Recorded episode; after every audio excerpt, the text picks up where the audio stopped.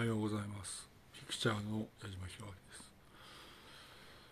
そうですね。まあそうですね。まあ日本人に必要なものあるいは在日に必要なものあるいは日系人に必要なものは空間に対する認識だと思うんですね。と。それは明らかに空間に対する認識が必要なんだと思います。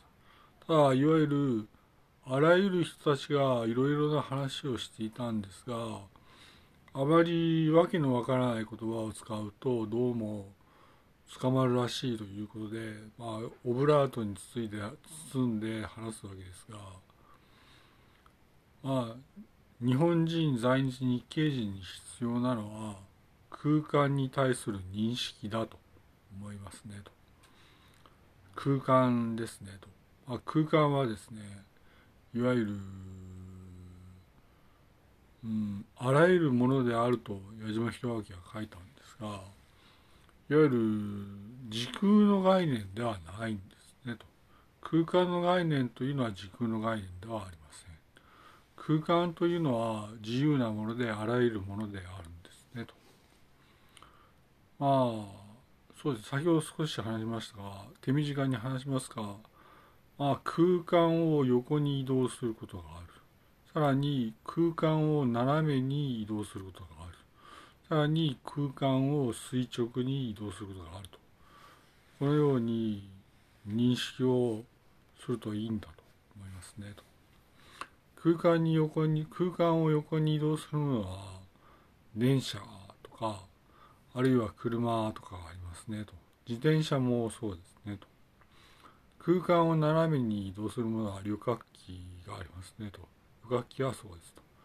空間を垂直に移動するものは要するにロケットですね。ロケットはそうですねと思います。それでまあいわゆる前例を見てるので慎重になるんですがいわゆるこういうことなんだと。そういう時にいわゆる地球という空間の概念がわかるんだと。これですね。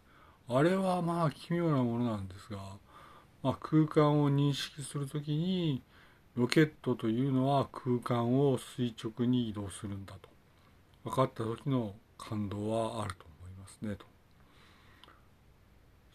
それでねと。あとは特になくてまあ埼玉に住む者として思うのはいわゆるあまりに極限するとどうもまずいようでこういうことだよということは示しておきます。空間はあらゆるものであるということで、いわゆる、まあ、そうなんだよと。私はまあ電気工学科であるので、電気工学科で空間にアプローチするということですね。空間があらゆるものであるときに電気はあらゆるものであると、このように考えますねと。ただ極限をするとやはりまずいので、じゃ手短にここまでとします。私たちはねいわゆるねそのまあいろいろな考え方をするんですが間違ってはいけないよと。そうですね。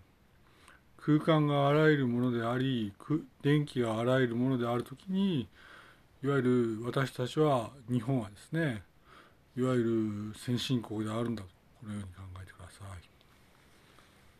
まあ極限はいけないので矢島弘明ピクチャーでした。失礼いたします。